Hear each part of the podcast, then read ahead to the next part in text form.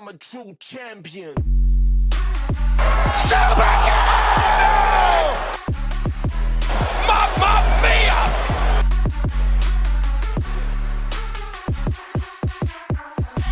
Ladies and gentlemen, welcome back to the Wrestle Plug YouTube channel and podcast. If you're listening via audio, don't forget you can listen wherever you get your podcast via the audio platform. But we will have certain snippets of what you're listening to available via YouTube with some fancy graphics as well. State of Wrestling Address, the first one of 2022. So we've come loaded with content and loaded with guests. Holy shit, it's like Return City around here, baby.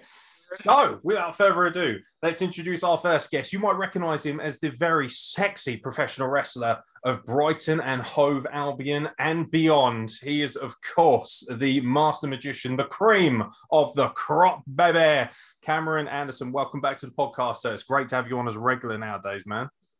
Yeah, thank you. Yeah, I'm I'm definitely looking to uh, you know, share my opinions. A lot's gone on this week, so I'm Yeah. looking forward to it.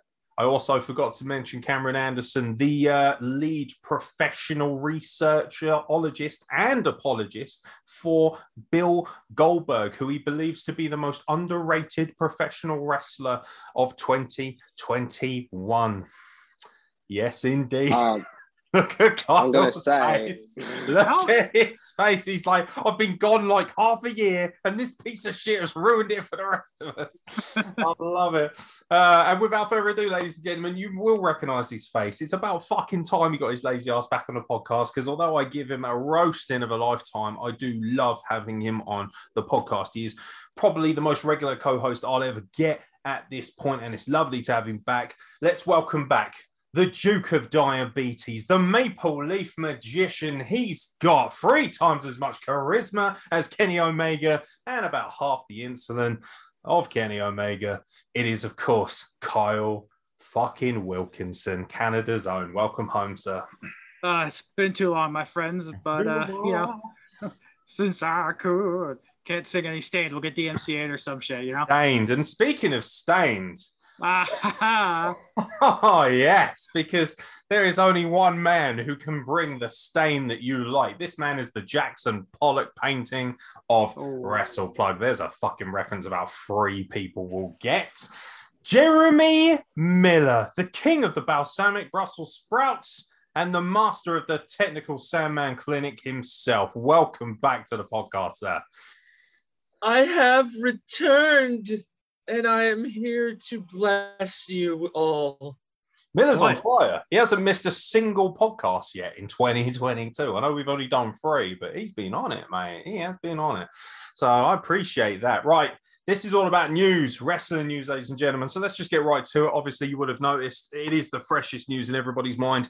More WWE releases. Hooray! So, as of today, in fact, just an hour ago, Samoa Joe was released by WWE for a second time. Samoa Joe took to Twitter this evening and issued a statement on his WWE departure and his pro wrestling future. Um, he said, extremely fortunate and grateful to all the young and amazing talent I had the pleasure of working with in the past months. Only saddened, saddened, excuse me, at the loss of an excuse to see their continued growth and achievement. I'm very excited for their future and mine. Upside down face emoji. Thanks for pointing that out, Wrestling Inc. You fucking melts. Um, on top of this, of course, the thing that really I think stunned a lot of people was, of course, the release of William Regal. Um, William Regal, obviously, long time manager, talent scout. Uh, he was among four reported WWE releases yesterday. Uh, general manager William Regal, per sources, this is itrwrestling.com, so check them out for your news.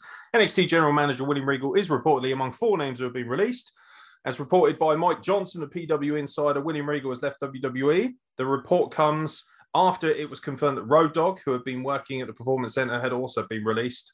Uh, according to Johnson, they also report that Chris Guy, also known as Ace Steel, don't know personally, uh, who worked as a coach, notably with CM Punk, um, has also left the company. Also departing is Dave Kapoor, aka Ranjin Singh.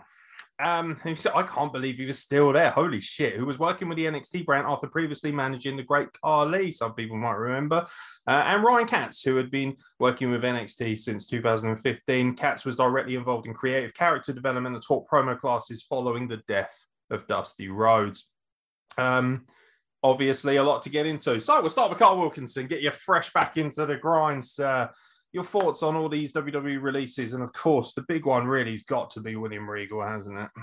I mean, it definitely. If if NXT 1.0 wasn't dead before, it is now, because William Regal was, you know, you could look at Johnny Gargano, Tommaso Ciampa, like Finn Balor, like as the heart and soul of NXT. But I mean, let's be honest, it was William Regal. Like he was the best authority figure I think WWE has ever had. Don't get me wrong, Adam Pearce is pretty good, but he was on NXT just enough. Like he wasn't involved in the major storylines all the time. He was there to, you know, pop a rating or scream war games. God, I'm gonna miss that a whole lot.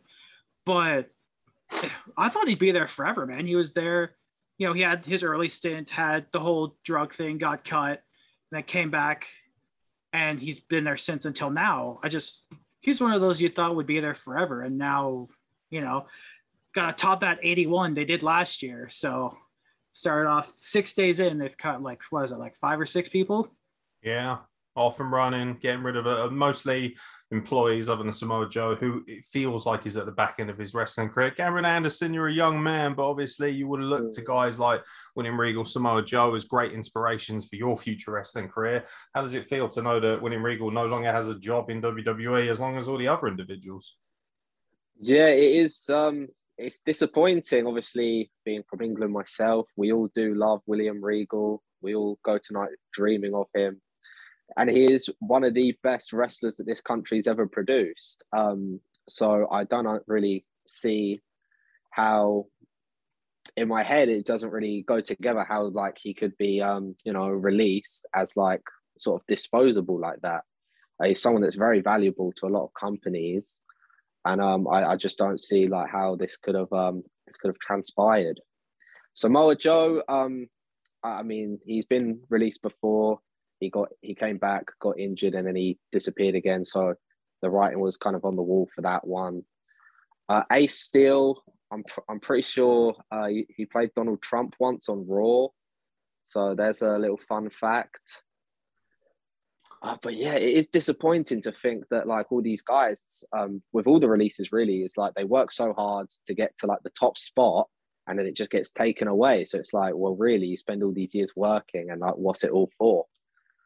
So it's it's kind of demotivating in a way, to be honest. Yeah, yeah, demotivating is a good word, as is disheartening, really. Um, Mm. especially with someone like William Regal, like someone like Samoa Joe. I feel like it's gutting for me personally because he's one of my big inspirations for when I step in the ring. Um, I wrestle a very Joe s kind of style, but at the same time, I kind of feel like he's much better suited to an NJPW or a Ring of Honor when they sort of reboot, hopefully in April. Those kind of places. I know everyone's going to AW, fuck off. Just you know, great. Okay. I mean, William Regal would be a great pickup for AEW. Absolutely. Like, get him in your back staff and get him working because he could really fucking pull some shit together and also slap some sense into the racist that runs the company.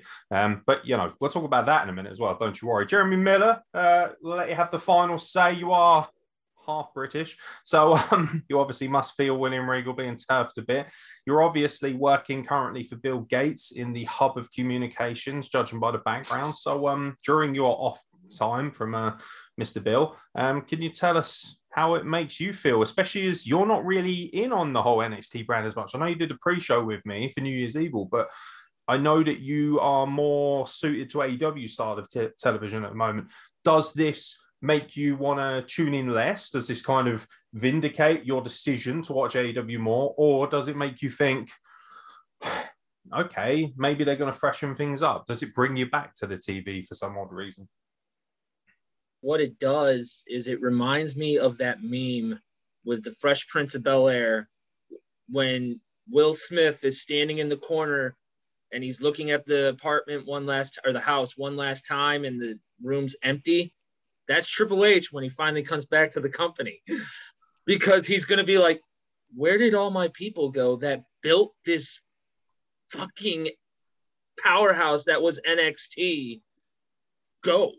why is Nick Khan such a dick to my people? This is all karma for what he said to Booker T. I can okay. I can I dig mean, that. I mean, it took 19 years, but shit comes rolling around. I'm telling you. It will come back around eventually. Don't worry, Vinny Mac, you'll get yours too. I um nah man. It, it's I, I love the reference, obviously. I like the fact that you referenced the Fresh Prince of Bel Air, which was an amazing um, TV sitcom, especially for the culture and for the personification of how we viewed black people in social media and you know mainstream media. And then you brought up Triple H, who could not be more of a white man. So I'm that's it I is mean, what it is. Miller comes we- flying in with the racial hatred early. Yo, Miller's Can- like, yo, I want some of that sweet action, Tony Khan. Don't hog it all to yourself, innit? There's another fresh pe- fresh Prince meme, man. Like, you know when Will's father comes in and then leaves again, and Will's like, "Why don't he want me?" Is- Oh, do you think that's just what Triple H is like, or Triple H looks at Vince and says like, "Why don't he want me?" When that's all Shane. these people just leave. That's Yeah, Shane for the last 20 years. like, that is, by the way, the most crushing episode of TV I watched. As oh, It's like, yo, as a, as a man who never really had his dad around, I was like, oh, fuck. I remember how much that broke me. Like, that is special TV even to this day. If you can find The Fresh Prince of Bel Air on streaming, social, you know, those kind of services, check it out. Fucking amazing episode, that. Um, yeah, it's disappointing, but WWE has set such a precedent. I'm really desensitized at this point. William Regal was a shock to me. I was like, what? Like, that's that's a lot. But then you think, look at what they've done to NXT. Even I'm starting to fall out of love with this product. I like New Year's Evil overall. Thought the women's match was very botchy. Um, we didn't really review it for the YouTube, but you know, I, I thought it was okay. Uh, Roderick Strong, Carmelo Hayes stole the show easily. Um, and then it was just kind of all average. Main event was pretty good as well, but I don't understand why Bron Breakker needs to be the champion now, bitch. But it is what it is. Um, so yeah, like when you see the progression of how NXT's going, it doesn't really surprise me. It really doesn't. Any final thoughts, lads, before we delve into the next news topic? I mean, Samoa, Samoa Joe should have been WWE champion at some point, but I would have liked to have seen him win anything. I think he won the US title, and that was about it, wasn't it? Yeah, it, bounced between was it him and Ray. Rey, Rey Mysterio? Yeah, Yeah, remember he dropped out Rey Mysterio at WrestleMania in like half a minute. it was like, and you thought, to be fair, like that's kind of the sort of Joe I want to see, but we never got to see what he could truly do outside of his NXT. And even his NXT run, you know, the last one, he won one match and then he was done again. Like, you know, very disappointing. And if you look at all the people that he was working with or had the potential to work with, they're all disappearing by the wayside, and that's really sad. Uh, quick bit of news before we bounce to the big topic. Obviously, I don't know if anyone saw AEW Dynamite last night. Rey Fénix, um, oh, is- that was gnarly. so I haven't seen the footage yet, but what I will do is splice it up on the screen for you so you guys can check it out for yourselves. Um, yeah, so less than 24 hours after it was feared, uh, he had a, suffered a serious injury. AEW star Rey Fénix has broken his silence and confirmed the injury to his right arm is less severe than feared in a lengthy statement on Twitter, released both in Spanish and English. Well, that's not news. Um, the former AEW World Tag Team Champion thanked fans for their support, calling the incident an accident and promised to return soon. I want to thank each and every one of you for so much love, for your prayers, good vibes, for your messages. Um, we'll just scoot on down here a little bit. There are no fears, there are no problems. My heart beats perfectly. Everything is fine. I feel alive. What happened last night is one of the many risks that we wrestlers take before getting into a ring and doing what we love so much. There is no fault. It is wrestling, and these are the risks. Uh, today, I can tell you that I feel better, and thank God. Your prayers and good vibes, there are no broken bones. I still have to visit the doctor a couple more times and do some studies to have an exact diagnosis. Thank you very much once again to all, and congratulations to the champions. Enjoy and defend those titles because very soon I am back, and those championships belong to the Lucha Brothers. I respect, love, mm-hmm. and thank you all. So Rey Fénix, apparently not. The injury did occur, by the way, just for anyone who hasn't seen it. And obviously, you will have seen it on the screen. But if you're listening via audio, the injury occurred last night when Rey Fénix took a choke slam from Botchasaurus off the ring apron and through a table where he landed awkwardly on his arm. Initially feared to be a broken arm or elbow, Fénix was rushed to the hospital where it was believed he suffered a dislocated elbow. There is no official timetable on his return, though Maz Lucha and the Lucha Brothers related Republic of Lucha account have stated Fénix will miss several weeks. Um, Cam, what do you think about this, mate? You're a young wrestler. You're going to be taking risks, no doubt, in the ring. Although I think you're a fairly safe and well-grounded wrestler. Um, Does do you see this stuff? Does it put you off the idea of going Mm. high risk more and taking bigger risks for fans in the audience? Not, not really, because like I saw actually a lot of tweets. They're like, "Oh well, you know, AEW has this style. Like this was bound to happen eventually," which I I think it's quite sort of very disrespectful, kind of like a disgusting thing to say about a man who's like obviously been hurt. Um, and I just think, well, a choke slam off the apron through a table. It's not like the most. It's not the thing that can go wrong the most out of a lot of movesets. Like it's kind of safe-ish. Like obviously it hurts, but it's not something where like you watch that and it's not you can't walk away from it. It's um so I, I don't think that's very fair to say. Um, would it put me off from going sort of high risk? I'd, I'd say no. It, it definitely seemed to be a freak accident, um, especially in this case. They happen a lot. So, you know, it's it's just one of those things. Like, it, you know, you want to be into wrestling. It's it's not it's not easy. You can get hurt. I was going to say it's not ballet, but ballet is actually well hard from what I've heard. Yeah. So, fuck yeah. I was just Yeah. looking at it, I'm like, yo, I ain't doing that shit. Fuck right off. Especially, especially Russia, mate. Not only do you have to Oh. fucking be like the most technically supreme dancer of all time, but you've also got to fucking avoid the myriad of paedophiles that are trying to touch you in the locker rooms, innit? Like, no thanks. Fucking absolute nightmare. Jeremy Miller looking very, very ghost like at the mention of ballet. Um, you're right there, bruv. So, do you know what? I'm sure Miller will have quite a succinct statement on this. Miller, let me ask you a question, mate, because AEW has quite a big reputation for botches. Now, I know you watch AEW more so than you do WWE now. I know that you suck on the taint of Tony Khan. So tell us, oh, great lover of racist saviors. Uh, it's a joke.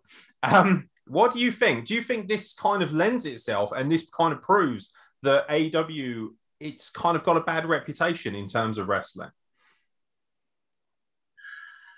No, I think this was just a freak accident, honestly, because I watched it live. It looked like, you know, it was exactly how it was supposed to be. And then if you saw, he was flailing around and then he fell.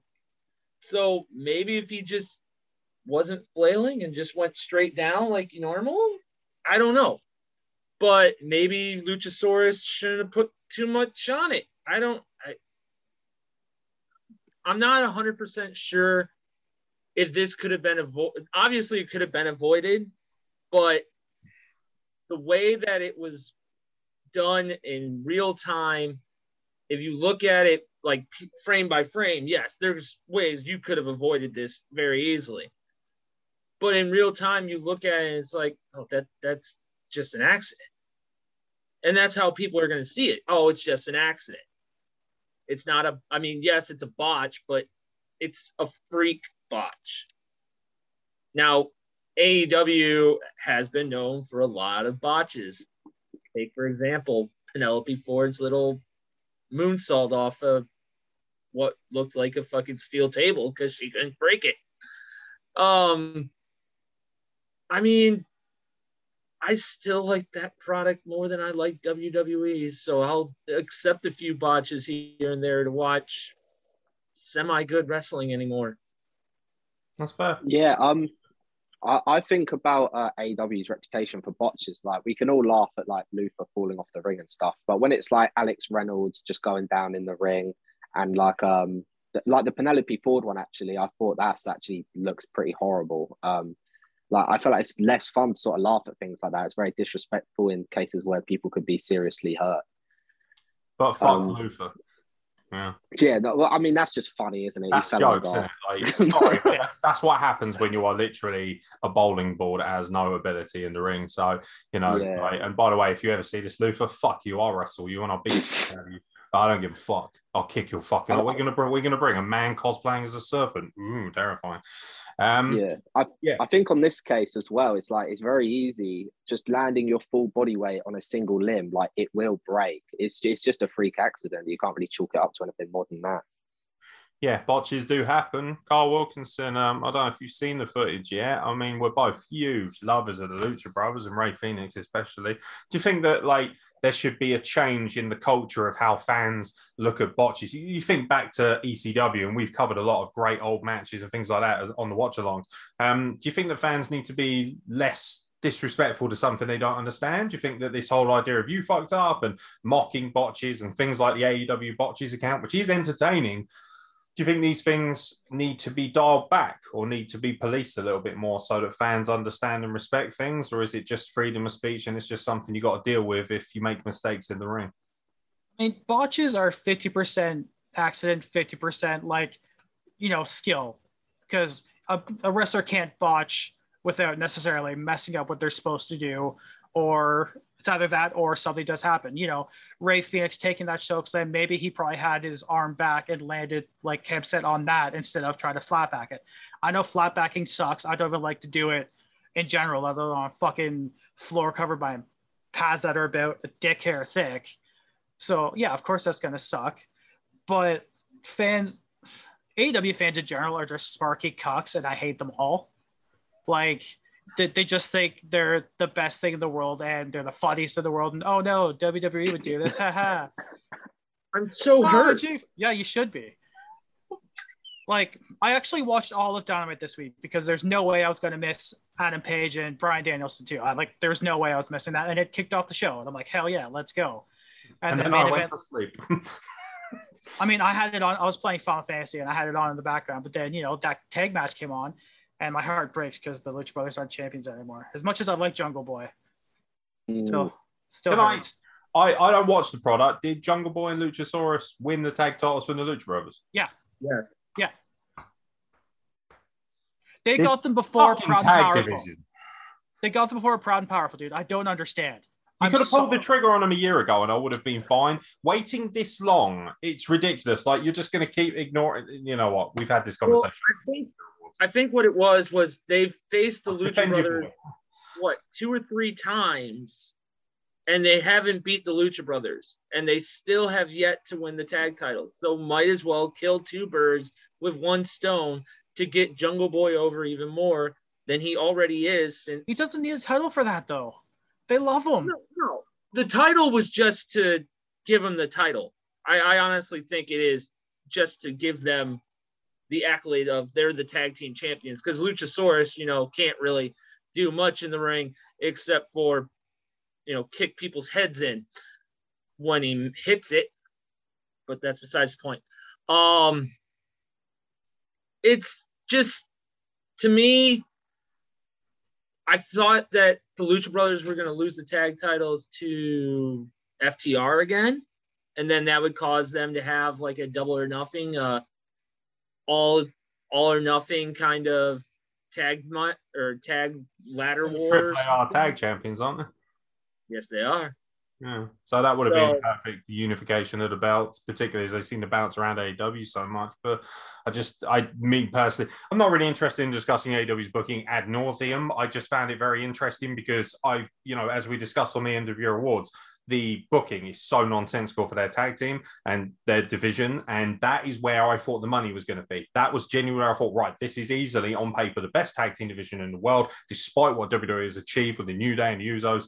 And for me, it's been a total botch fest from the beginning to end because VPs have needed to get their fucking egos in the door. And when they finally do get out of the way, they start handing it to, you know, I wouldn't be surprised if the Varsity Blondes pick it up before Proud and Powerful do. And I, I, at this point, if I'm Proud and Powerful, I'm sitting here thinking, yo, we're clearly massively underutilized. NXT, you know, fuck it, even just going to a different company. You don't have to go to WWE. There's so many options. Go back to Impact. They could just walk.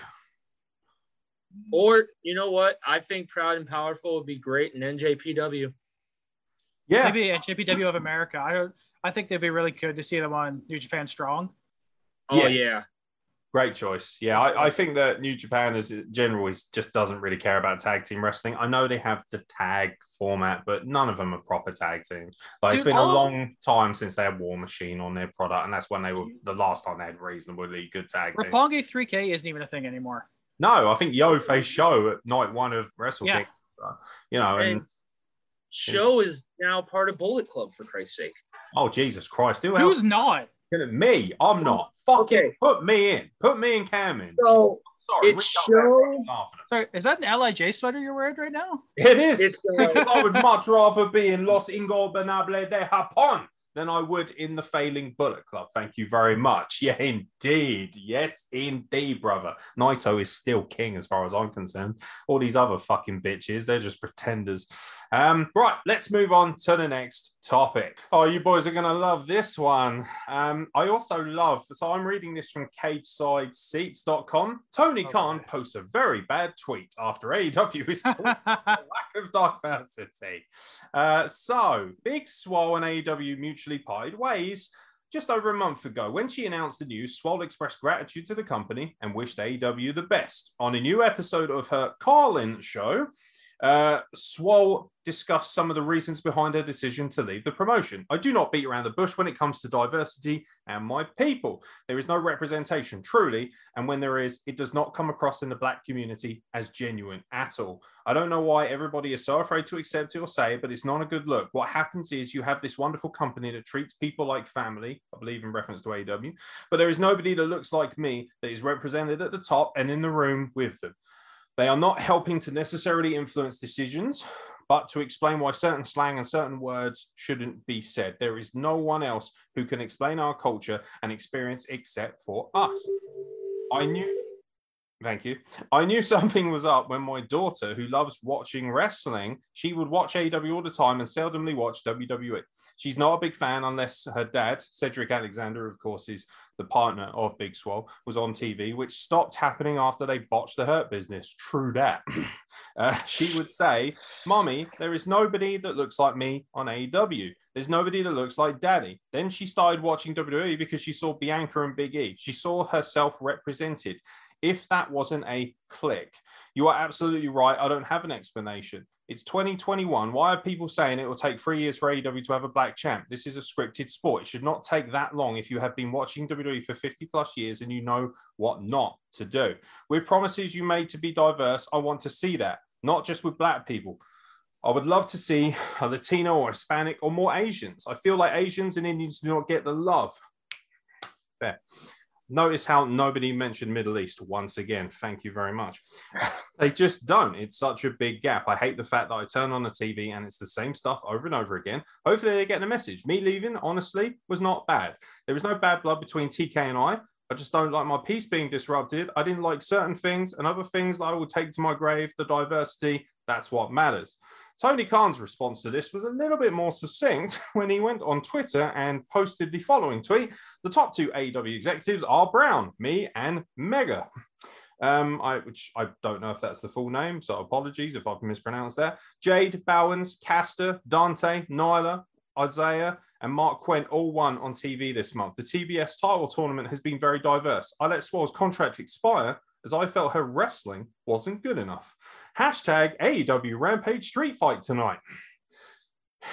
The last That's line there Oh, that is that's what I'll tell you what that's that's what fucks me off, right?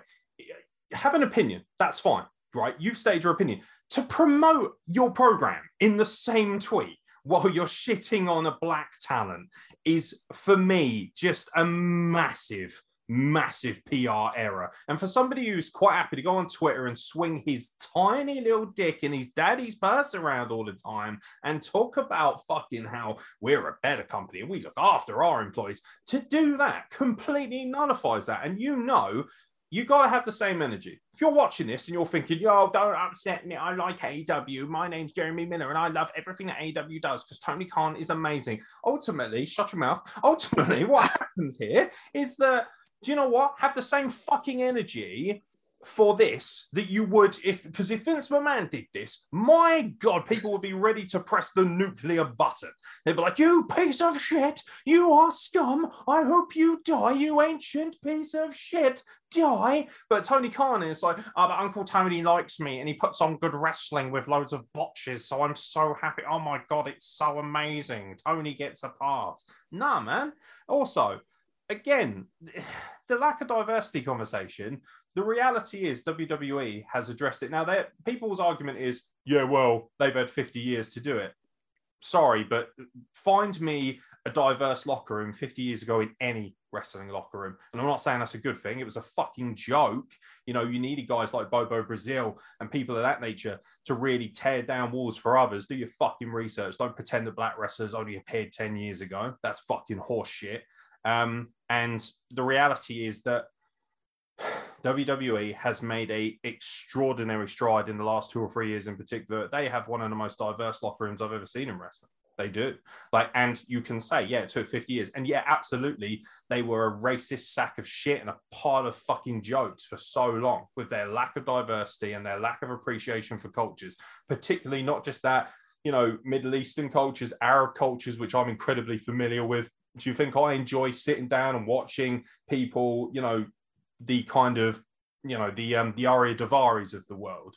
You know, do you think I enjoy watching that stuff or the Muhammad Hassans of the world when I want to see my people represented well? No, I don't. But of course, we're still not really ready for that conversation about Middle Eastern people. You've noticed how we just slide that right on by. You had the Iron Sheik, go fuck yourselves, Arabs. That's basically how I feel as an Arab man. But that is what it is. But at the same time, you can t- Cameron Anderson will fucking vouch for this. When was the last time I turned up to a wrestling training session or worked on a show and said, "Yo, fucking, I'm an Arab, so I deserve"? No, I don't. My representation is being good at what I do, and therefore the representation of being Middle Eastern is just something that's on the side there. So if people recognize that and think, "Yo, that guy's of Middle Eastern descent and is successful," that is a byproduct of my hard work, as it always should be. You shouldn't just get a spot because you're brown or black or Chinese. You should get a spot because you're incredibly talented. And if you happen to represent one of those diverse cultures, that is just something that adds to the excellence of that program and of your culture and speaks well to your culture. Cameron Anderson. Well, I mean, you're the darkest man in here other than me, so let's let's go right to you. Um, again, yeah, um, what do you I'm think of the whole say, scenario?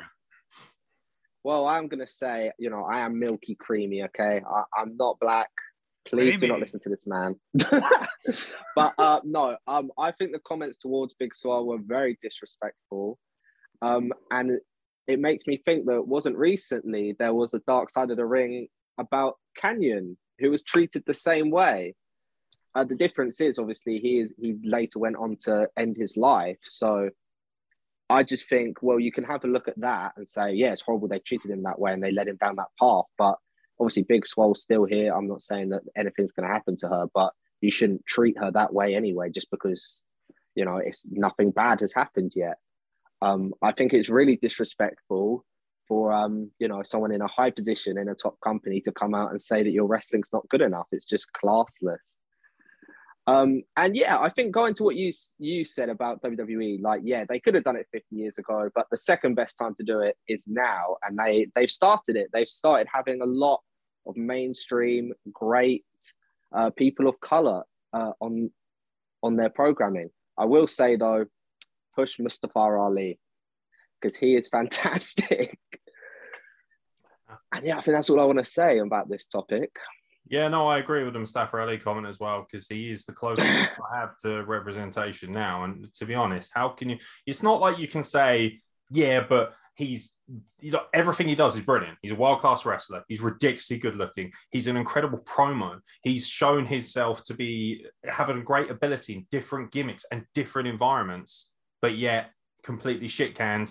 Put him with Mansoor because he's brown as well. He looks like he flies a plane into a building too, because that's basically how Vince McMahon looks at things because he's an archaic sack of shit. Or he's just wanking himself silly over an egg. "Ugh, where's my egg? Ugh." So, yeah, that is what it is. Uh, Carl Wilkinson, um, I want your opinion on this, but I also want your opinion on. You probably saw Lio Rush explode on social media over this, and because one thing I really love and respect about Lio Rush, and a lot of people are uncomfortable with the idea of a black man having his own voice, and I love the fact that he's willing to stir the pot because I do it myself on many an occasion. Um, many tweets that he put out in response to this. I'm not cool with any of this shit, to be honest. He said, if nobody says something, then I will because this is fucked up. And now I'm pissed. He then put in capitals, apologize at Tony Khan at AEW. Um, lots of people um, putting things out there as well. There was a lot of response to it. But what was interesting was the fact that Lio Rush, he, he didn't backtrack, but apparently he had a private conversation um, where, you know, basically he'd spoken to Tony Khan privately. Um, some people might argue he shouldn't have put the tweets out there as well because that makes him look unprofessional. But at the same time, once somebody's opened the door, it's a bit difficult to close it. And at that point, people should be kicking it in and having a word. Um, he did release a statement saying, I want this to be clear. I do not consider this to be a diversity issue. And I at no point have thought or said that AEW or Tony is racist. We can all clearly see that wrestling as a whole and the AEW roster is perpetually diverse. The issue at hand was a racially insensitive issue. Having spoken to Tony and Megha, we have discussed the endeavors to further understand the struggles of the Black community. I'm grateful to be able to understand more about Tony and Megha's own ethnic backgrounds and glad they are actively seeking input from an African American perspective. I'm proud to work for a boss and company that tried to make these strides in social equality. I look forward to working with Tony to keep making these steps towards positive change. I pray that 2022 is a year of positive change in all aspects. Happy New Year and God bless. What do you think, mate? I mean, that does sound like a bit of backtracking. Like he's to to an extent. I mean, he's still willing to stand up and say, you know, that sure there might be, you know, people of a color running the company, but it's not the black community because we all know the kind of shit they've been through their their the entire you know time of the world ever, and no one understands it better than them. So if Tony's looking for someone to kind of be that little voice in his head, be that little Jiminy Cricket on his shoulder to help improve morale or just the general attitude. I think Lio Rush is the perfect guy for it because, like you say, he's got no filter. He doesn't take any shit. It's this is what needs to happen, and so we're gonna make it happen. But Tony should have said those comments at all, and that's why he's a little fuck nut. And I would strangle him with his own intestines and hang him from the top of the hell, big boss man style. That's all I'm saying. I mean, that's a bit much, mate. Not enough. Cameron Anderson stating the bleeding obvious there. Um, so, thank you, Captain Obvious. Jeremy Miller, the king of diversity himself from OHIO. Um, oh boy, this will be fun. Um, all seriousness, uh, well, all jokes aside, should I say? Um, what's your whole kind of gauge on this experience? Like, obviously, you're white. You know, like this, you know, shock horror Yeah. to our audience. Shock my horror. God. Mind blown. But God. everybody's entitled to an opinion. Everybody's entitled to. Do you feel, from your perspective, obviously now the black community is going to say it doesn't matter what you think because we feel marginalized, and that's absolutely fine. However, um, you watch the products. Do you think AEW is diverse enough? Do you think they've pushed enough with their diversity so far? Do you think they're on the right track, or do you think there's a problem there? I think there is diversity, but I think it's the wrong way. But it's not successful. I it's successful, but there's ways that could go about it to make it better. I agree that the black community in AEW has not been represented in their champions. There's been one that I know of, and that's Nyla Rose. Scorpio Sky was one half of the first tag team champions. Mm, Yeah, I forgot about that. Yeah, he is black. You can't, like- you can't mull that over. That's just fact, is what that is. Like, you can't Like- consider it to be true or not. That response was very weird. It's like, well, is he? Yes. he is Okay, but black. but we've already established that the tag team division in AEW is shit anyway. So does it really count? Just saying. I mean, So- championship still a championship. So yes. But Yeah, here's the, Cargill just won, didn't she? This is the thing that kind of irritates me the most about this whole thing about TK is that did you you watch Dynamite? Did you watch it all the way, Kyle? Oh yeah, I watched the full episode. Okay, poor so you know who won the TBS title? True. Who won that? Someone enlighten me.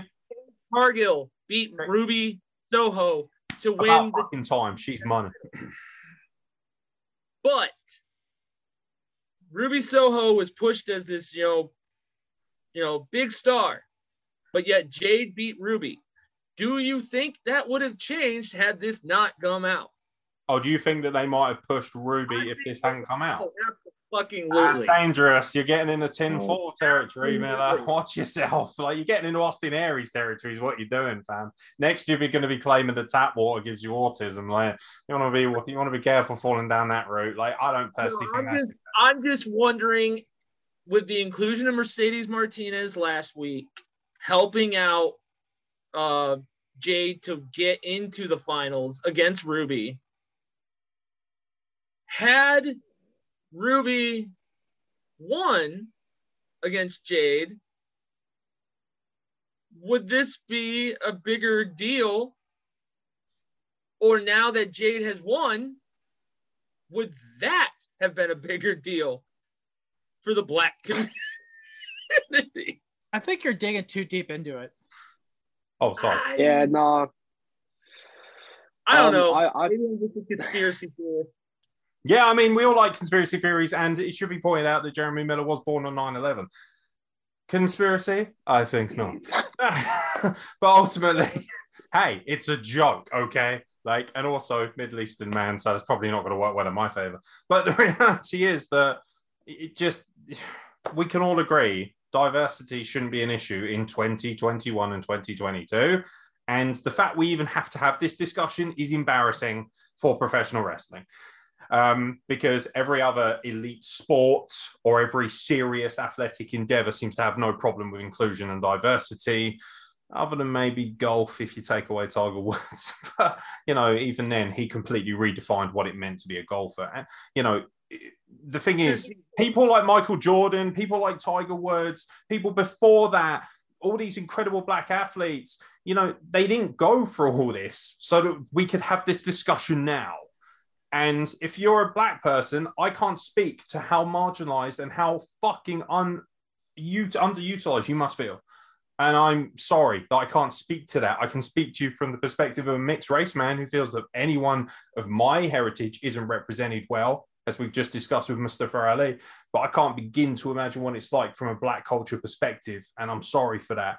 And I'm sorry that we still have to have this fucking conversation in 2022. And people like Tony Khan should not get a pass just because he's had a nice conversation with Lio Rush. That sort of thing shouldn't fucking happen in the first place when you are a owner. We're not talking about, oh, I'm an executive with a big mouth. We're talking about the owner of the entire company, a multi, multi billionaire, whether it's daddy's money or not, running the company, and you run down a black talent like that while trying to argue a point for diversity, then cap it off with, don't forget to tune in for our shitty extra show that we do on Fridays. Fucking embarrassing and he should not get a pass for that. And he certainly won't with me. And I've been from day one, I've said he's too fucking sensitive. He's too fucking immature. He attacks everything that said. He started going after Vinnie Mac, talking about how he had more money on Twitter. He is one sensitive little fucking bitch. And Tony Khan, if you had any fucking balls in that micro purse you call a sack, you would be more than welcome to come on here and argue with me like an adult. But you won't do that. You probably just tweet me something angry because, frankly, you're an unprofessional sack of shit and it kind of shows because the Jacksonville Jaguars suck fucking dick too. Um, and the only reason Fulham are doing well is because they're in the championship. And I thoroughly expect them when they're in the Premier League to go right back down again. There's a serious culture of unprofessionalism in the Khan family, and it shows in the way they behave themselves. Any final thoughts before we move on to something a little bit more fun?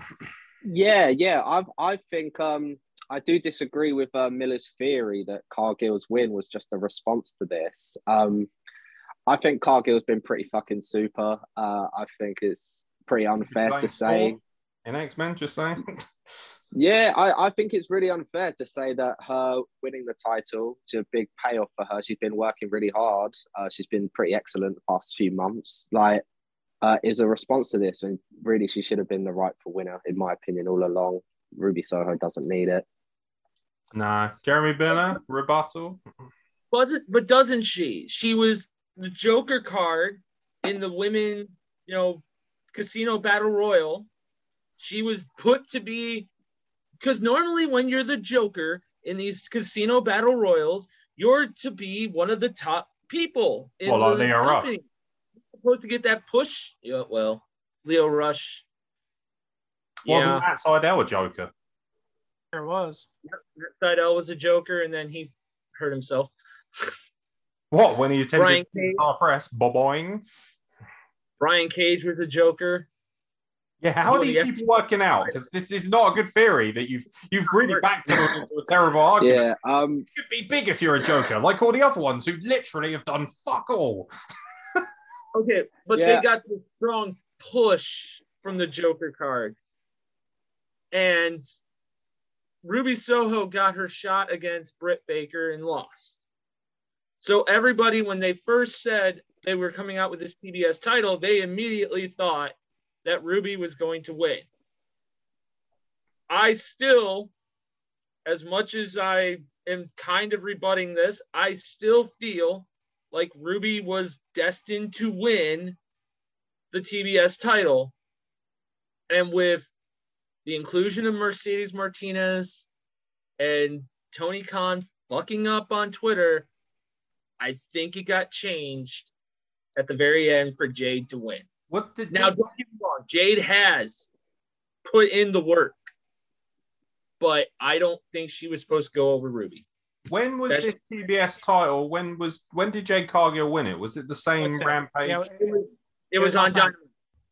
Oh, it was on. Dynamite, so it wasn't the Rampage directly during this outburst. Because that would No. lend even more cadence to your argument being absolute bollocks. Right. I, honestly, I think this just proves that AEW doesn't know how to book because they did push Ruby pretty hard. Like she was the Joker. They had like that huge emotional promo after she won. Like you know, finally ready to do shit. She and she, but then they rushed her to that shot against Baker. She loses. Hmm. They hype her up for this whole tournament. Then she loses. Like, sure, Jade Cargill's. I'm assuming worked really hard. This is the first time I'd have watched in four months because I had nothing else better to do than watch a bag of shit on my TV. So why not? And to be fair, the beginning, like the first match was great, but of course it was because Bryan Danielson. But That's a burial motion, by the way. So if it, this Jeremy Miller digging himself out, this Carl burying AEW. Okay, I'm an expert on shovels. I think everyone knows that. fucking right. Team Shovel for life. Oh, everyone remembers that except for Cameron, who unfortunately was not even close to being around at that point. Um, we shall bring back PvP one day. Right, let's move on to Brocky, Wacky, Bork, Laser, Lesnar. Uh, Brock Lesnar reportedly, uh, Cam, me and Cam are going to be furious about this. Uh, Brock Lesnar reportedly refused to work with a former WWE champion. According to Wrestling Observer Radio, Brock Lesnar refused to work with Jinder Mahal back when he was WWE champion. Cam's face, is- that's, that's how I look. The two men were scheduled to compete against each other at Survivor Series in 2017. However, prior to the pay per view, Mahal ended up dropping the title to AJ Styles. As people might remember, that actually happened in the United Kingdom. It was the first time WWE title had changed hands in the United Kingdom, which was a big deal. Of course, it was the one time I didn't fucking go. Um, yeah, in the end, Styles and Brock Lesnar had a great match at the pay-per-view. However, Mahal's title defeat meant that he didn't head to WWE's tour of India as champion, with that taking place shortly after the defeat. Jinder had held the title for 170 days prior to that defeat. Meanwhile, AJ's run would last 371 days. Um, Brock Lesnar will be back on WWE television, by the way, this Friday on SmackDown to confront uh, Roman Reigns, who is also healthy and good to go, which is great to hear because we don't want to hear about anyone, particularly someone who is immunocompromised, having COVID 19. So, your thoughts on Brock Lesnar pulling the creative wild card? We're going to start with Cam because only Cam supports Jinder Mahal as vividly and as strongly as I do. Um, do you think that this is a bit of a joke and just more disrespect to the greatest WWE champion that ever lived, Jinder Mahal? Uh, I, I almost had. What are you laughing about, Miller? What's so funny about that? Mate, you think Sandman's a good technical wrestler, so take a back seat, fam. Cameron. Dude, Yeah, I, I almost had to leave the the call there. Uh, I think I just need to think about something because I'm sorry, this news has really shaken me to my core. I, I just need to take a second. If you can go to someone else, please. Carl Wilkinson, while Cameron Anderson collects his thoughts and his unbelievably painful feelings on the subject, how do you feel about the fact that Brock Lesnar big leagued his way out of a match with Jinder Mahal? it's a double-edged sword for me. You know, I mean, we all know I love AJ Styles regardless of his preferred terrain, but you can't just take it. You can't, you can't do that to Jinder, man. Sure, sure, he he's he, he's Indian, but he's a Canadian boy. He's a Canadian lad, and they fucking Oh, took that from me. Indian. What a perfect combination of culture. Of like, what are you laughing about? This is a tragic event in wrestling. you guys see the F5? It's great. Have you seen the F5 Colossus? Fucking get him up and spin him around five Like, times. like, I'm not being funny, right? So Edge returns, amazing, great pop. Okay, John Cena returns, huge pop. You know, some are saying it was freaking out and all this kind of stuff, but none of it compares to the moment when he when Jinder Mahal beat Randy Orton. Like the world shook. There was a seismic, I have it on good authority that there was allegedly a seismic earthquake in India from the eruption of fans' joy. 1.2 billion people shook the earth's core as Jinder Mahal caused the greatest upset in sporting history when he won the WWE title. Like Brock Lesnar at this point kind of needs to just sit down in a corner and have a word with himself and grow up a little bit because I think it's a bit of a joke at this point. Brock Lesnar is a pussy, mate. He's a fucking pussy hole. He's scared of Jinder Mahal, which is why he ran. He was like, yo, let me face that little buck tooth fucking AJ Styles guy. That's f- fucking scrub from Ring of Honor and TNA. Yo, I'll wrestle him instead because I'm fucking scared of Jinder's almighty muscle mass. That's how this went down. Jeremy Miller, your thoughts on Brock Lesnar costing us arguably the greatest contest in wrestling history? Oh, Use your words I'm going to be the most hated person on this podcast yet again. I'm okay with it Cancel. because look at Cancel. look at the Cancel ratings. Miller. Stop it. Look at the ratings. Get How it would Miller. Been fucking Jinder and Brock at Survivor Series compared to AJ and Brock at Survivor Series. Which is more of a marquee? Oh, yeah, yeah. It's, it's- Minus, minus to you guys, obviously, because you know and, and the 1.2 million people, uh, 1.2 billion people who live in India, minus them as well, right? okay. Yeah, we just fucking off an entire society now just because Jeremy No, Miller I'm not wants to see his little homeboy from Georgia just because old No, buck two fucking incest over there wants to have a title I'm shot. See, I told you, I'm going to be the most hated person on this podcast again. No, I'm furious with you. Like you have bad opinions. Like Sandman, right? I can I can have a bit of fun over Sandman. That's fucking jokes. That's funny. Yeah, that's all funny. Yeah, Sandman's a good wrestler. Ha, very funny. Oh, my wife makes about Sammy Brussels sprouts. We're all having a good giggle about it. And then you come in here and shit the bed with such a poor opinion. Oh my god, I'm so angry. No, unacceptable. You can't be okay with this. The funny thing is, just from a professional standpoint, this makes Brock Lesnar look like a twat. Imagine reading this as Jinder Mahal. You wake up in the morning, you think, yo, things are bad enough. Like, they're sending Veer over me. And then now I have to sit down and read old Big Daddy Tuna Meltzer shit talking me for the Wrestling Observer, talking about how, yo, fuck you. Like, we've just talked about how there isn't enough diversity and the biggest white man in the history of sports just shit cans brown Jinder. Get out of the way. Move it. Indians, never heard of you. Get AJ Styles in here because he's white and he's fucking southern from Georgia. Ay, ay, ay. Okay. But you have to look at it not only from that point of view, you have to look at it from a booking point of view, and you need to look at it from Brock's point of view. Brock probably wanted to face AJ more because he's seen AJ wrestle. He's I, I think they've actually wrestled in it in I in Japan. Didn't they? No, Brock's time in Japan was way before AJ Styles. Yeah, Brock wrestled. Um, Like, it was like 2006. He did wrestle the New Day for a WWE special in Japan. Right. I remember that one. I don't I think don't- he ever wrestled AJ Styles up until I that thought- point. For some reason I thought Brock and AJ fought each other. You don't even know who fucking the man wrestled, and you're you're out here. You're talking about conspiracies and fucking AEW. Now you're talking about fucking shit that didn't even happen. Like you want to get your facts straight before you come on this podcast, fam.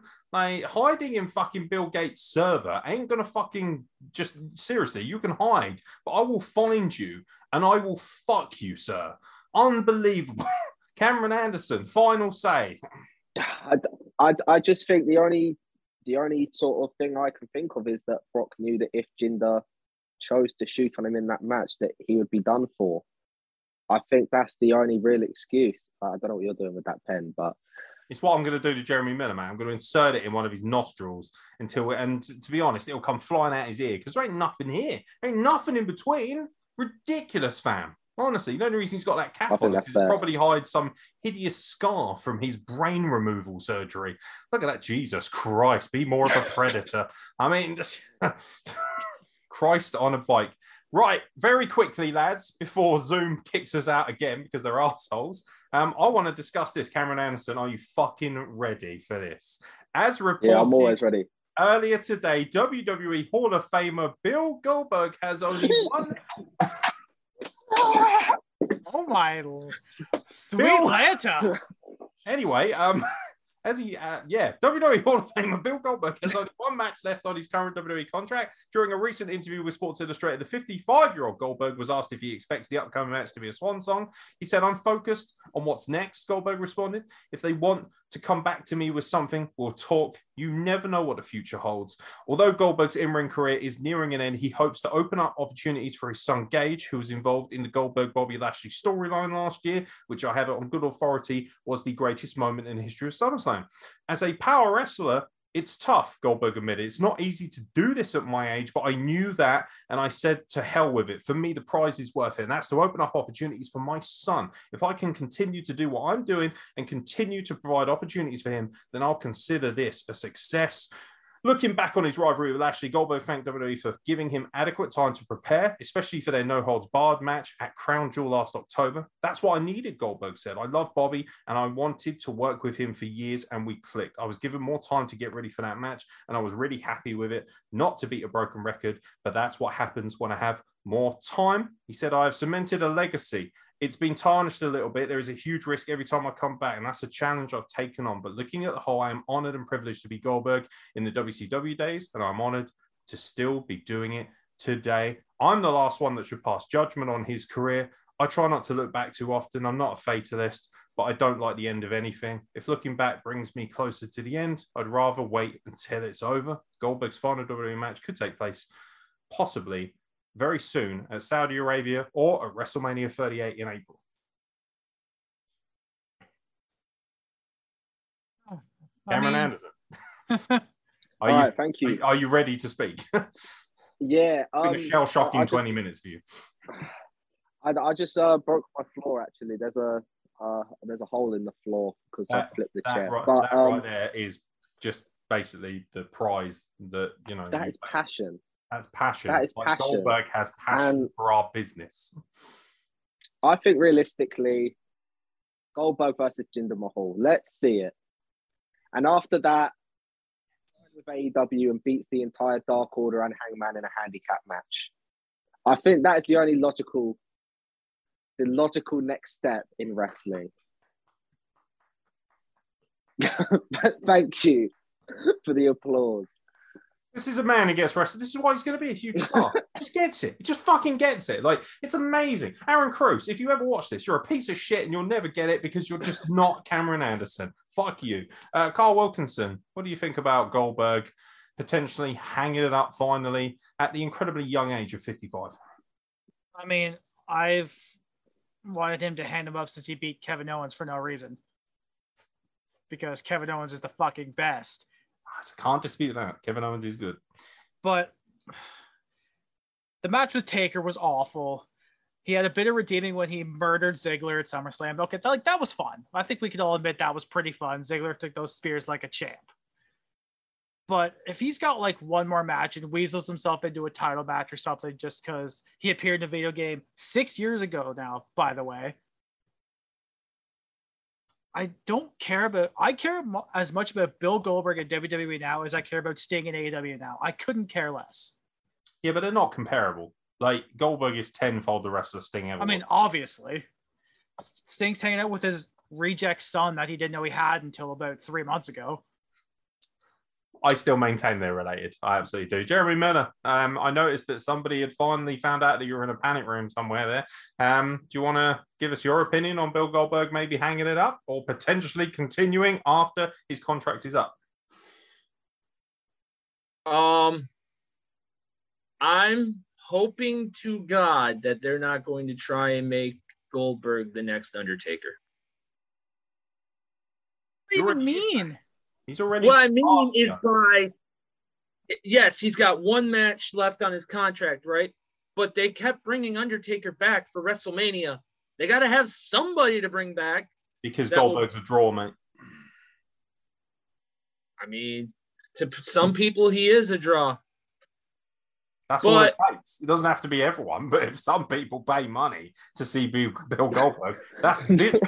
that is business, man. It doesn't have to be everyone, but if somebody wakes up in the morning, like a Cameron Anderson, a young, fresh athlete, wakes up in the morning and thinks, I want to see Bill Goldberg one last time in the same way I wanted to see Bret Hart when I was a kid, then that's all that matters. Bill Goldberg is frankly a revolutionary and he is leading our children into the next generation. I agree. I agree. And I Excellent. think this next match could possibly be he's gone. He's gone. I think this next Goldberg match could be the greatest match ever, too, because we've already had it with Edge versus Randy Orton. Yeah. Maybe a triple threat. Goldberg and Edge, dude. That's all Maybe. we need. Goldberg, Edge, Randy Orton, Jinder Mahal. Iron Man match. Holy shit. Can you 90 minute? Iron Man match with four competitors. Let's Yeah. go. Absolutely. Right. Let's move on to our final couple of topics. And then I swear, ladies and gentlemen, we might just let you go home. Right. We're close to the end, boys. WWE reportedly returning to Saudi Arabia next month. Yeah, baby, my blood money. WWE is reportedly scheduled to return to the Kingdom of Saudi Arabia next month. Ain't no kingdom about it, fam. There's only one kingdom anyone cares about, and it's United Kingdom. Suck my balls, Saudi Arabia. WWE will hold their next event in Saudi Arabia on Saturday, February the 19th, which is awkward because I'll be working for IWE that day. um, there is no word yet on the name of the event. In fact, I reckon they've done that solely so they don't have to book me. That pisses me right off, that does. WWE last ran the Kingdom on October the 21st, 2021 for the Crown Jewel event, which was headlined by current WWE Champion Brock Lesnar versus WWE Universal Champion Roman Reigns, plus the finals of the Shite of the Ring tournament and the inaugural Queen's Crown garbage. Uh, that event was held at Mohammed Abdu Arena on the Boulevard in Riyadh. Uh, just these are just words.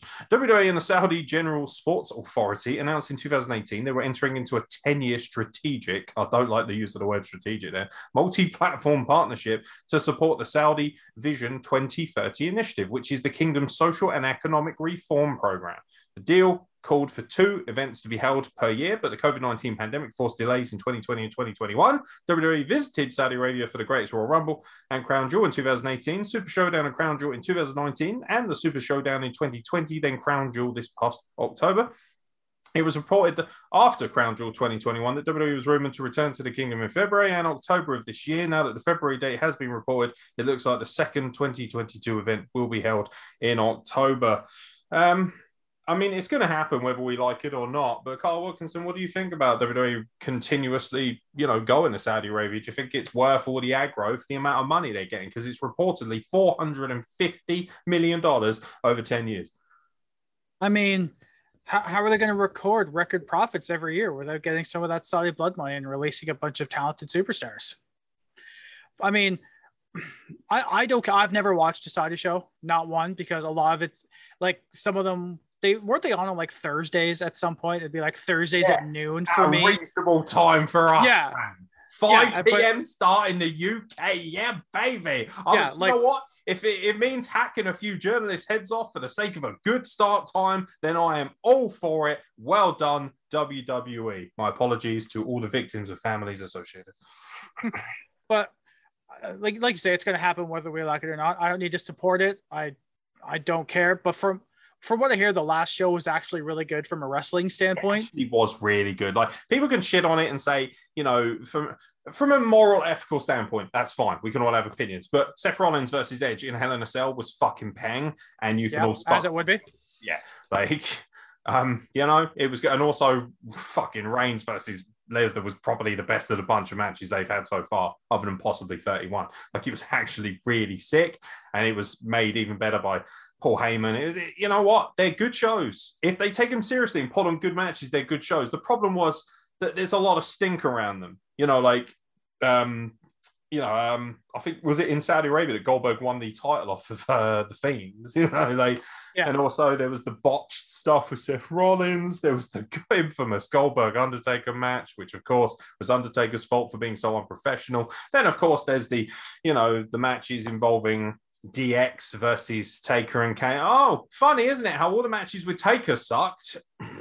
Just saying, kind of been Goldberg's fault. So Hey, Mark Calaway was calling that shit in every day, dude. He's getting paid like five hundred thousand, a million dollars. He's like, I'm gonna just show up and see Yeah. what happens. yo, I will turn up in a thong and covered in baby oil for a million dollars, fam. I will go out there and I will let a goat suck off my nads for a million dollars. I'm like, yo, Vince, you can sodomize me with a Saudi sausage, fam. I am ready to go. A million dollars, forget about it. Yo, I might have a sore bum hole, but I'll be the man with a sore bum hole and bare amounts of Jordan mid airs in my fucking pocket. Thank you very much.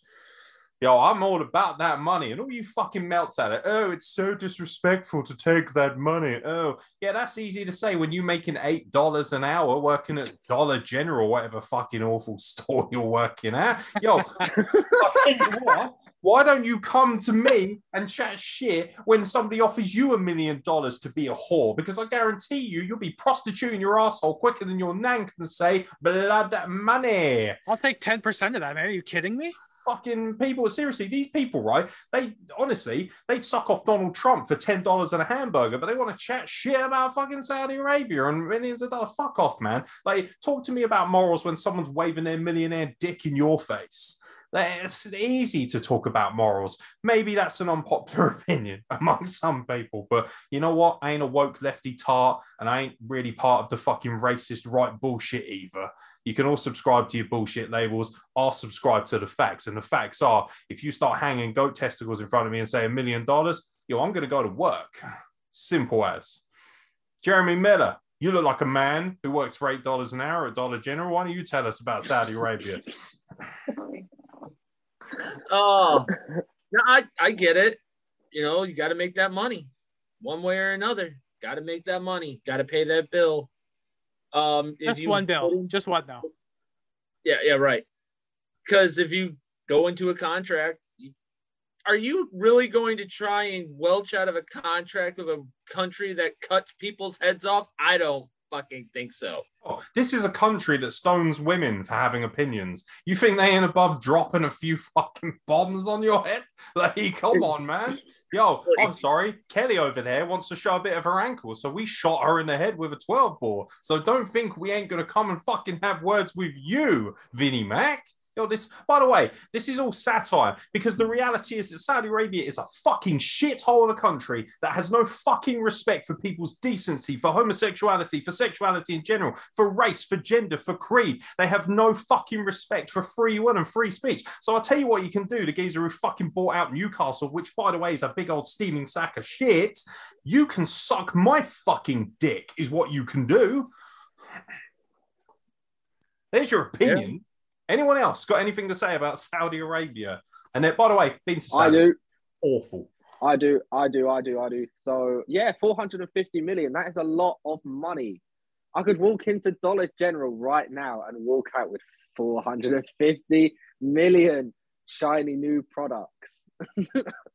That's like all of Yeah. Dollar General's store. Why is I Jeremy don't- getting so woke by the? Why is he all triggered all of a sudden? Like, I don't even get it, man. Mm. Like, it's what it is. Like, ain't like you and your wife have to work at that shit. So is it, fam? Like, you know. But the reality is, yo, fuck Saudi Arabia, motherfuckers. Fuck them. Like, I got no time for it. Do you want to hear some fantastic or sad news, depending on how you look at United Kingdom's wrestling circuit? Volta has announced his final WWE NXT UK match. Volta is headed to the main WWE NXT brand full time. Yes, indeed. You know that Really? brand that's got like somebody who's got like literally, it looks like someone who's ingested paint, had a hardcore wank, and splattered it all over the wall. That brand is where the best wrestler in the world is going. Yeah, Volta's going to NXT full time. It was announced during this week's NXT UK episode that Volta's last stand will air next week. His final NXT UK match will be against someone we were talking about, Nathan Frazer.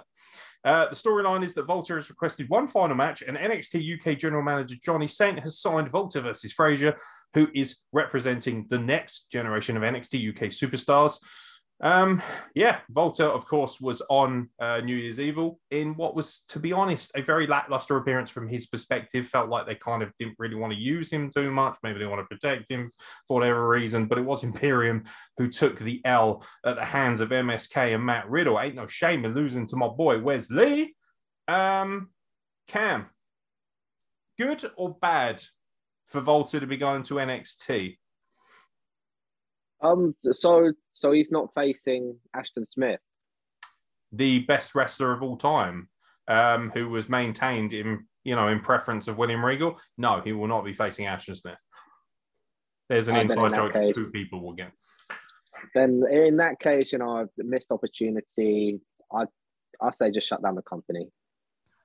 All of WWE. Hold on. yeah, Yo, we're done here. No Ashton Smith versus Volta, no money. Saudi Arabia, right? When they hear that shit, they're gonna lose their marbles. That geezer gonna yo, motherfucker. I put on a fucking turban and all sorts, right? I turn up to Newcastle, I make my shit known, I spend bare money on Kieran Trippier, and then I put on the phone and I see that fucking Volta ain't wrestling Ashton Smith. No fucking deal. No dinero. You get me Ashton Smith versus Volta, or heads will roll quite literally, because that's how we do business in Saudi Arabia. Oh. Oh. So um yeah, what are you going to spend your 450 million on? Oh, mate, fucking Ashton Smith t-shirts, isn't it? Just like 400 and what? So it's like what? I don't know, $20. Ashton Smith's like premium, so they're like $40. So you're looking at a premium wedge. You're looking at like a hundred million Ashton. Like you think how much that's worth. that you literally the entire country of India could be fucking clothed by Ashton Smith merchandise. This could be a really special moment, particularly you know if you talk about wholesale prices and things of that nature. Like this is a big fucking deal. Um, so yeah, either that or bare amounts of Air Jordans. Yeah, um, well, actually, if you wait for the right WWE shop sale, you could actually look at loads of these Ashton Smith merchandise items And one red bloodline t-shirt as well. Yeah, so that so that's what I'd recommend to anyone watching at home. Make sure that you wait for the right WWE Euro shop You know what? You don't want your 450 million dollars to go to waste. This is a man who clearly works for a highly, highly experienced. Stop laughing. This is a man clearly works for a very high-end establishment that understands money. Like, you know, he we're talking like fucking American Express levels of intelligence here. We ain't talking about Dollar General. Oh, I bought something for a dollar. Yo, good for you, cheapskate. Enjoy your council flat. But the reality is that people like Cameron Anson like to live the good life. That is premium investment material right there. Invest your money in Ashton Smith. Stocks can only go up, whereas women's heads can only go down as far as Saudi Arabia is concerned. Am I right, Sheiky baby? You piece of shit. Carl Wilkinson, what do you think about um, Volta and everything? You've got do you think this is good or bad? Because, you know, I've got opinions, but I'm going to let you boys crack on first. I mean, it's definitely a shock because of how adamant he's always been that he doesn't want to live and work in America full time, unless they're. Do do I want to see Volta and Bron Breakker? Not really, What? But How do you not want to see Volta as a Ooh. Bron Breakker? I reckon that'd be sick. Um, I'm not sold on Breakker yet. I don't watch NXT enough, but I have D and D on Tuesday, so I'm not sold on him enough yet. What's like the Matt, What's my that? Dungeons and Dragons, Dungeons and Dragons Oh. fam. Come on now, we all know I'm a nerd, fucking nerd. You know where your four hundred fifty million dollars is going, and it's straight in the Man. virginity. Jokes on you. I think my hymen grew back. really? Yeah. You know Yeah, that like real, the dude. male hymen isn't meant to break, right? They, Oh, then clearly someone was doing it wrong. yeah, they were. Josh Alexander, help a man out, Jesus. A man's man. Apparently, Jonah put him through a table, so I'm a little upset. Yeah, oh, how good is that for a rivalry, though? Impact's got Josh Alexander versus Jonah Rock. Meanwhile, in AEW, okay, now Jeremy Miller. Um, Ruby Soho versus Oh, um, can I just Josh say, Alexander happened. do you know what? I feel like I haven't been controversial enough on this podcast. So what I'm going to say is Ruby Soho ain't worthy of being in the main event. I just think that's the case. The reason Ruby Soho is in AEW is because she ain't as good as Charlotte Flair. Te- tell me if I'm wrong. Is she as good as Charlotte Flair? No. Is she as good as Bianca Belair? Is she as good as Sasha Banks? Liv Morgan. Hell no. Mm, maybe a little bit better than Liv. You watch your fucking whore mouth, or I swear to God, I will fly to America personally and behead you myself. Unreal. I will live up to the motherland. Do not be giving me that nonsense. Liv Morgan is quite literally the most beautiful thing to ever grace this earth. Like you, you don't even know, son. You live in Ohio, in it. Like, come on, bruv. Like the only thing they're famous for is Arthur Doom and Perpetual Sadness. Like, unreal, unreal.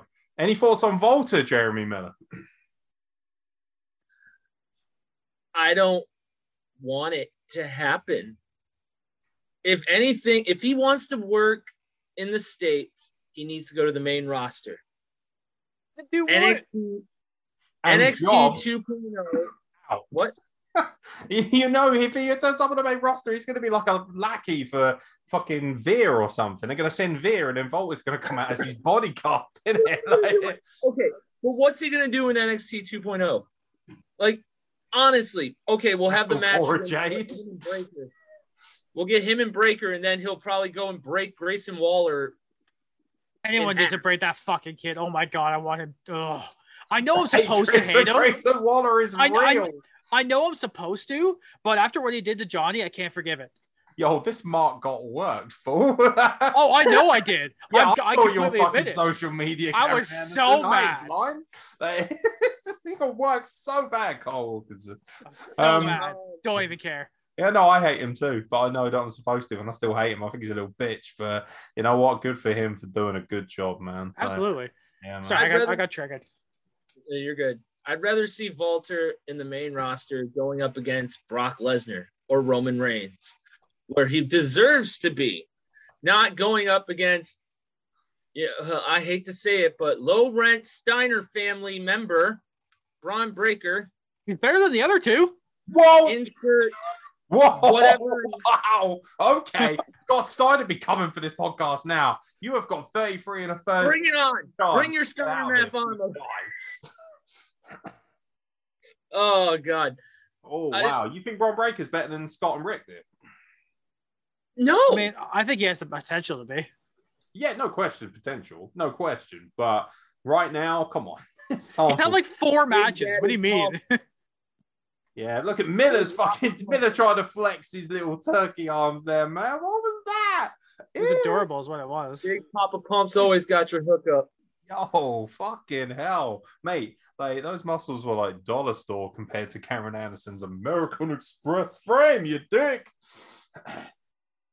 money, absolutely. We're talking money here, and obviously Amex got bare more than Dollar General, from what I can tell. How many Dollar General stores do you reckon there are in the United States? Twenty thousand four hundred and eighty-two. Is that a legitimate? Wow, that's amazing, isn't it? You'd, it's almost like he works for the fucking place. Like, just No, no, no, no. That's just a random number. Yeah, I don't believe you. Yeah. By the way, the door in your pant room is open. Uh, you know, this is this has been a weird podcast. Um, you boys want to talk? Oh, I'll tell you what. Fuck it. Do you know what? I'm Jeremy Miller. Have you seen Spider Man No Way Home? Yes. Excellent. So I'm the only person in here who hasn't seen it. Convince me why I should watch the worst superhero of all time in a film.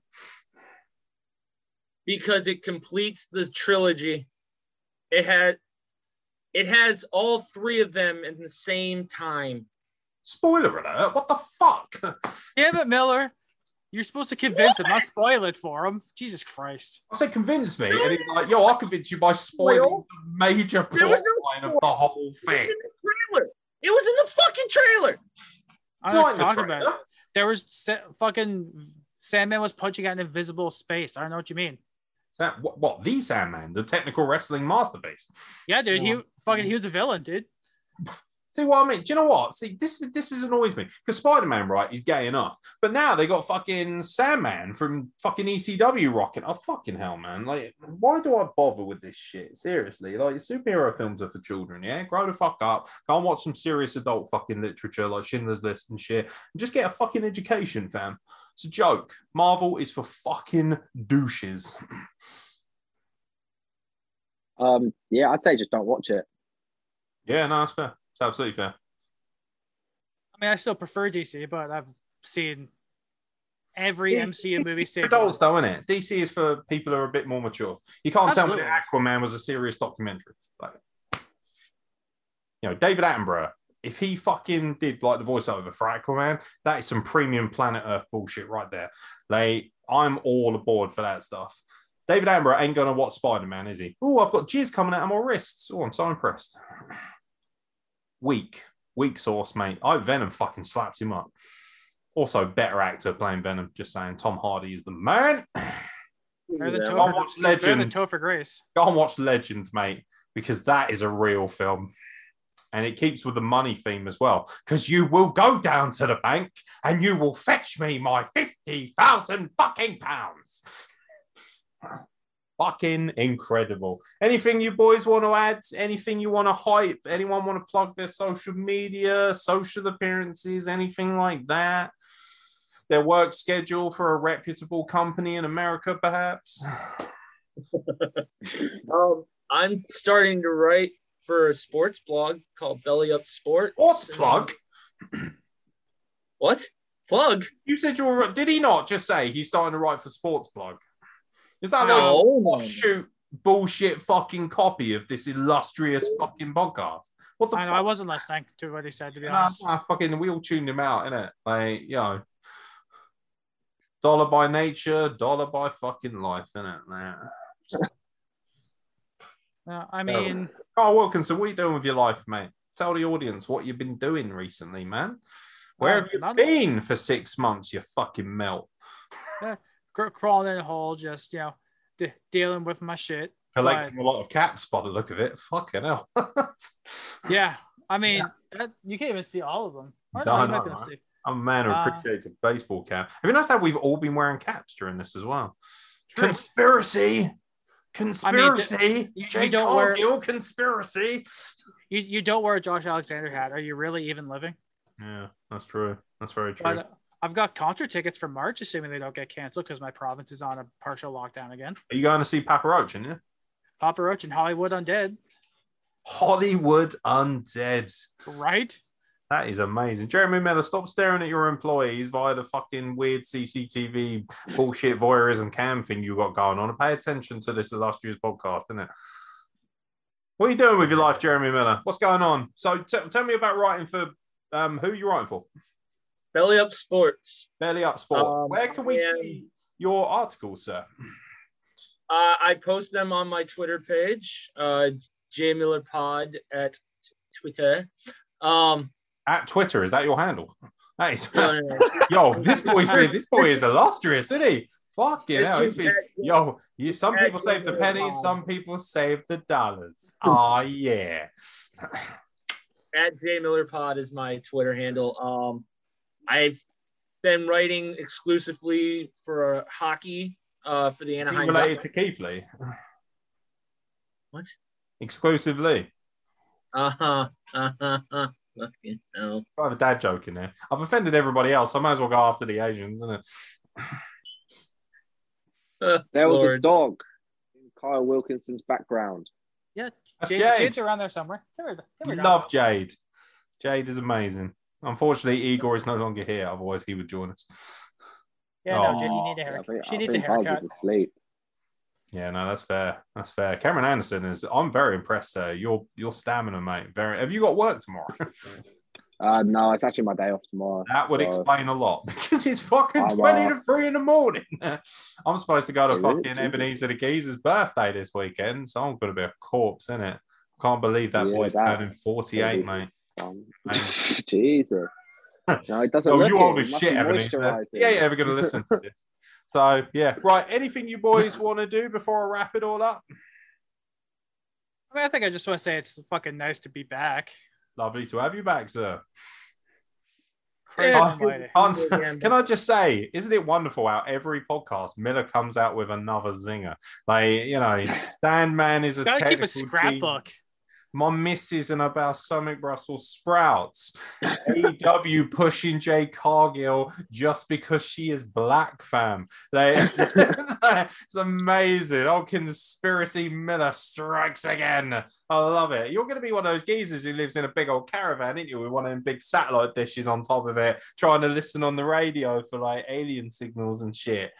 Yeah, man. Oh, they're real, and they're coming. Who's that? The Dollar Generals. uh,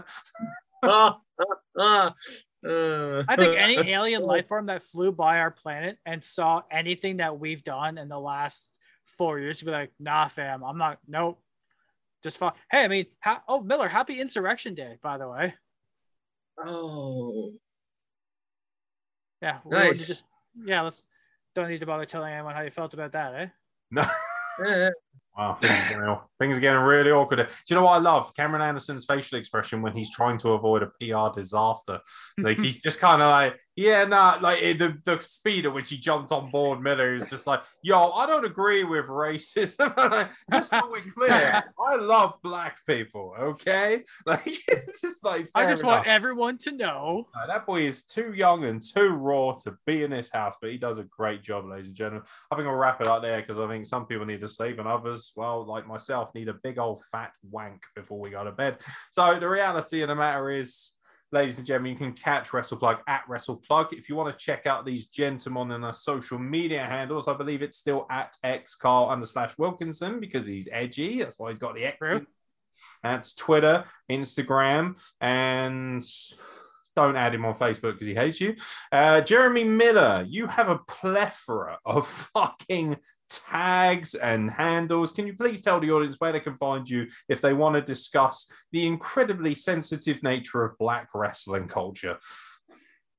yeah, come find me at J Miller Pod on Twitter. J Miller Pod on Twitter. Okay, pretty cool. Cameron Anderson, you're going to be a star, mate. I'm certainly trying to help with that. What's uh, what's your handles, mate? Where can people follow you? Let's try and get your numbers up a little bit so people can follow the wrestling journey. Because I know for a fact Cameron Anderson will be working quite a bit in 2022. Yeah, so it will be Cameron one PW on everything. I listened to the Joe Lando pod. He said have the same for everything. So I have taken that advice on board. Yeah, Make sure you drink your water. That's a good shout. Or if you don't really enjoy water, do what I do: put a couple of infused tea bags in it. It gives it a little bit of flavor. But ultimately, drink. I thought I said pure leak. I was like, yo, that is that is Miller in a nutshell, isn't it? Pure leak. He ain't even a melt. He's just a leak. it's just, it is what it is. But yeah, there you go, ladies and gentlemen. Make sure you follow these boys. They're funny. They're entertaining. By the way, if you've been offended by anything in this podcast, podcast, Oh podcast, um, if you've been offended by anything in this podcast, be sure to suck your own chode and suck my balls because I'm not apologizing to you. This is free form. This is free thinking. This is honest. This is real. This isn't some fucking bullshit where we all love wrestling. Choke on that, sunshine. Haven't got time for that nonsense as far as I'm concerned. This is the Wrestle Plug. We're honest, we're real. If you don't like anything, you're welcome to debate it with us ad nauseum at WrestlePlug, but don't at me personally because I don't like any of you. I think you're all fucking scum. And frankly, I could care less if you breathe or live another day. Especially you, Aaron Cruz. You suck. Um, shout out to our boy Tanvir as well. Great debut recently for the podcast. Looking forward to people seeing our boy Tanvir who's just joined the team as well. Astra Bizarro would like to have joined us this evening, but she has a migraine, so get well soon, darling. And um, yeah, to all our amazing fans, thank you very much. Hopefully, you're going to enjoy the ramped up content of 2022. I've been Aaron Nix. He's been Carl Wilkinson. He's been Cameron Anderson. And him, he's been a lunatic with conspiracy theories. He's Jay Miller. And uh, I've, of course, been Aaron Nix, PW, the most unprofessional wrestler walking God's green earth. Oh, by the way, one final thing. Frankie T, you fucking pussy. Instead of hiding on fucking Twitter like the skinny little emo bitch that you are, how about you actually live up to the name of the title? It says fighting champion. You know what that means? It means you put it on the line against people and you give them opportunities. Or you could just continue to hide in that joke that you call a house with your 65 fucking children while you try and repopulate the shithole that is where you live. Simple as that, my brother. So, a little bit of honesty for you knocking at your door. Up your social media game, you little fucking bitch. Ladies and gentlemen, thank you very much for watching. I'll catch you very soon for more content for the Wrestle Plug.